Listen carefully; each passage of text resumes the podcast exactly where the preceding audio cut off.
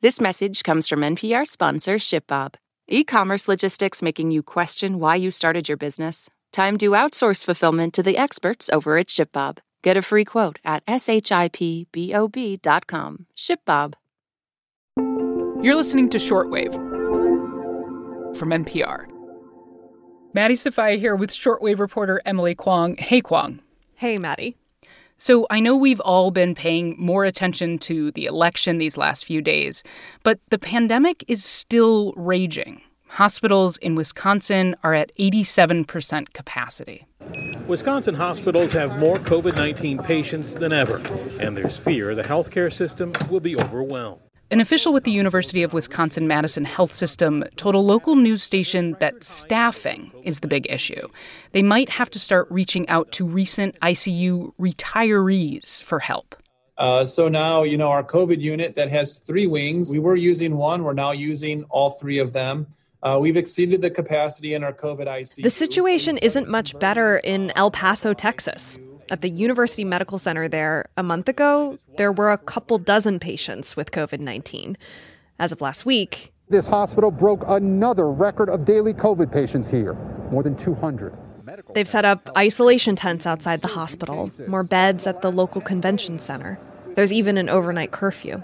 Tonight, critical COVID patients are being airlifted from El Paso to other cities in Texas. And in Utah, some hospitals are preparing for what are called crisis standards of care, basically rationing ICU beds because there are just too many patients.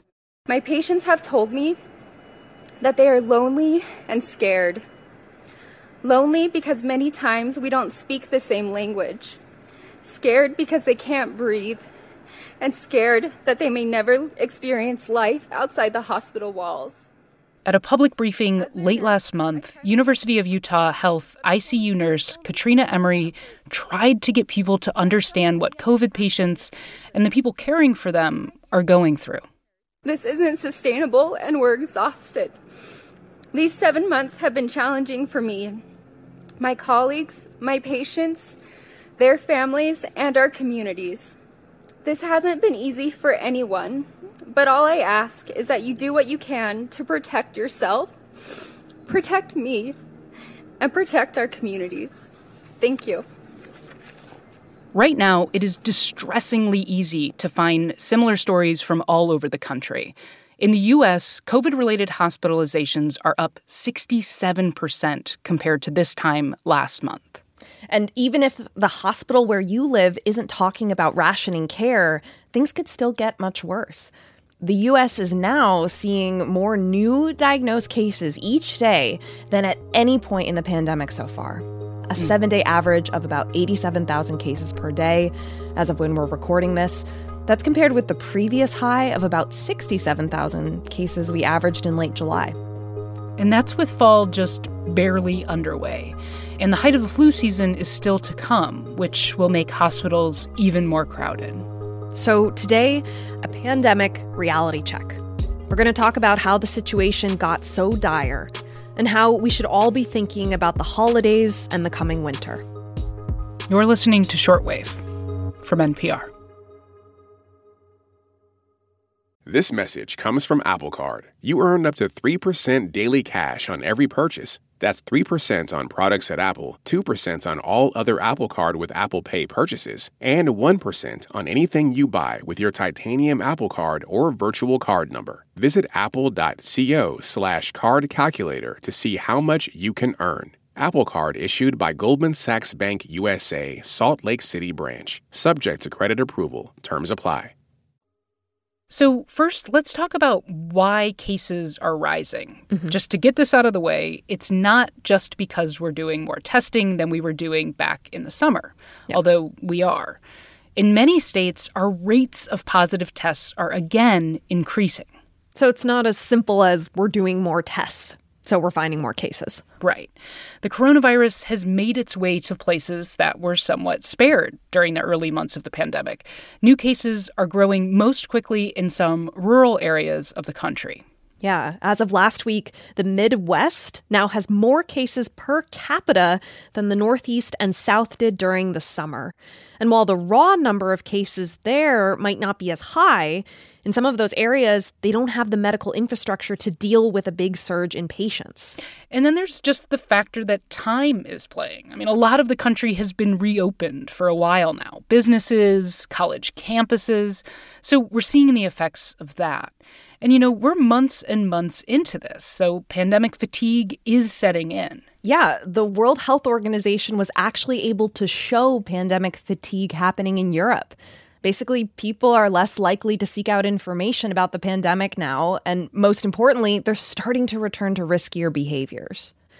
And of course, there are people who have and continue to not take this pandemic seriously at all which is extremely dangerous because at the same time, we're finding out this virus is more contagious than we originally thought.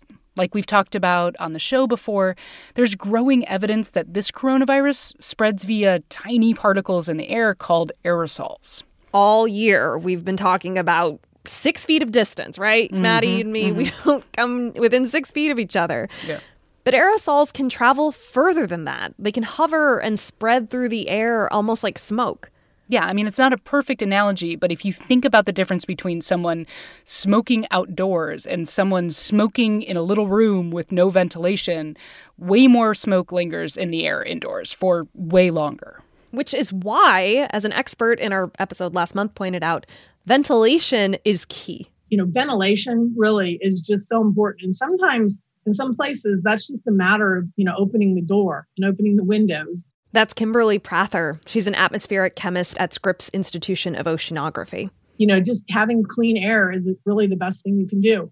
Where I live in San Diego, you know, we're in a good position. We can also move activities outdoors. It's another thing that we also encourage. But with colder temperatures ahead of us in many parts of the United States, shorter days, and more people moving indoors, mm-hmm. ventilation will only become more important and more difficult. And that comes as the CDC has just revised the definition of what it considers a close contact, or contact that puts you at a higher risk of catching the virus from an infected person. The old definition of a close contact was less than six feet for more than 15 minutes at a time. Now it's for 15 minutes total in a 24 hour period. Basically, those 15 minutes don't have to happen all at once. And that's a big difference. So your Thanksgiving will look different this year? My Thanksgiving is going to look very different this year. That's Dr. Anthony Fauci in an interview from last month. And he talked about how things are about to get even harder, with cases rising in almost every state and more and more people in hospitals across the country. We're now approaching peak flu season. That means even more people will be needing hospital care. It's kind of a perfect storm because at the same time, the holidays are coming up. And we mm-hmm. just turned the clocks back. So it's darker earlier. People are going to want to travel and be inside with other people, which Anthony Fauci said could lead to even more outbreaks. That is unfortunately a risk when you have people coming from out of town, gathering together in an indoor setting.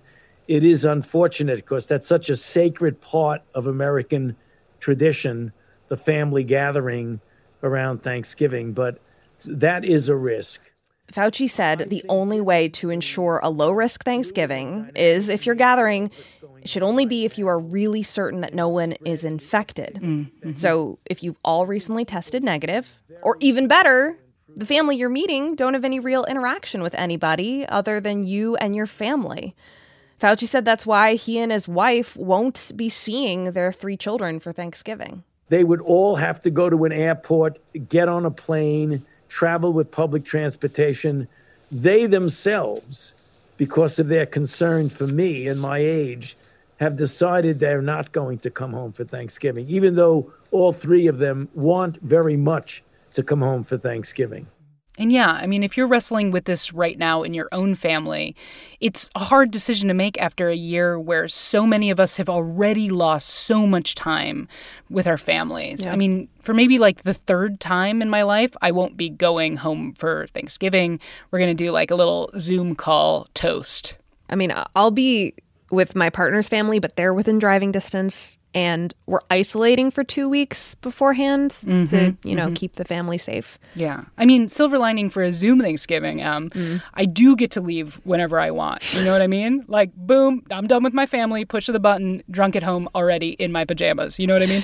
Very like you to find the silver lining in this situation. I mean, this is this is what public health officials are begging people to do right now. You're kind of a model citizen to remember the long game, remember to do the things that we know will help as hard as it is, and to just remember the stakes as you're making these decisions. This is a difficult race when you can't actually see the endpoint, and I'm sorry that that's the message I have for you. Nevertheless, I'm asking you to fight the fatigue. Fight the urge to give up on social distancing. Just listen to the public health director in Illinois, Dr. Ngozi Ezike, at a public health briefing last month, when you could almost hear her looking at the winter ahead. Today, we are reporting 3,874 new cases for a total of 364, 33 confirmed cases since the start of this pandemic. Excuse me, please. Dr. Ezike told NPR after this video got passed around the internet 364,033 cases since the start of this pandemic. That she heard from so many people who are also feeling overwhelmed right now. Mm. And she's hoping that at least it helps others understand the reality of what is happening in our country right now. It's been it's been difficult to get the message across to everyone, but I'm hoping that eventually, uh, just with days, people will understand that tomorrow still needs to be written and each of us gets to be an author and use our authorship to create a story not of continued doom, but of actually turning this pandemic around. Mm. We have to turn this thing around together. Right now, more than 232,000 people are confirmed to have died in the U.S. As of when we're recording this, Wednesday, an average of 847 people are dying every day. And we should say, public health experts think deaths are probably still being undercounted because of things like inaccurate cause of death reporting. And then there are indirect deaths caused by the pandemic to think about too. Those issues are not going away. And while the virus is out of control right now, it does not have to be that way. Wear masks, only travel when you have to. And this doesn't mean that you have to be totally alone all winter. It just means it might have to be pared back. Yeah, find small groups in which to socialize outdoors when you can and bring fresh air indoors when you can't. All the stuff we've been talking about for months. While you can't control what other people do, you can control your own behavior. Mm. And that is what will make all the difference this winter. This episode was produced by Brent Baughman. It was edited by Viet Le and fact checked by Ariela Zebede. I'm Maddie Sofia. And I'm Emily Kwong. Thanks for listening to Short Wave from NPR. On the next episode of Louder Than a Riot, Bobby Shmurda's transition from the streets to superstardom and how viral fame led to infamy. I don't ask people from the hood if they got criminal activity going on. I know in hip hop, the badder the better. Listen now to Louder Than a Riot from NPR Music.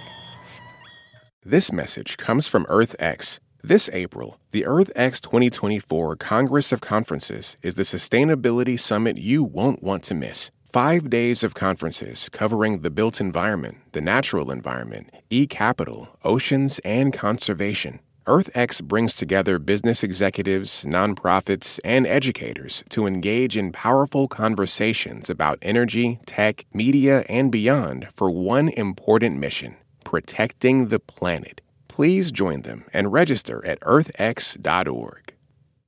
Support for NPR and the following message come from IXL Online. Is your child asking questions on their homework you don't feel equipped to answer? IXL Learning uses advanced algorithms to give the right help to each kid, no matter the age or personality. One subscription gets you everything. One site for all the kids in your home, pre K to 12th grade. Make an impact on your child's learning. Get IXL now. And NPR listeners can get an exclusive 20% off IXL membership when they sign up today at IXLLearning.com.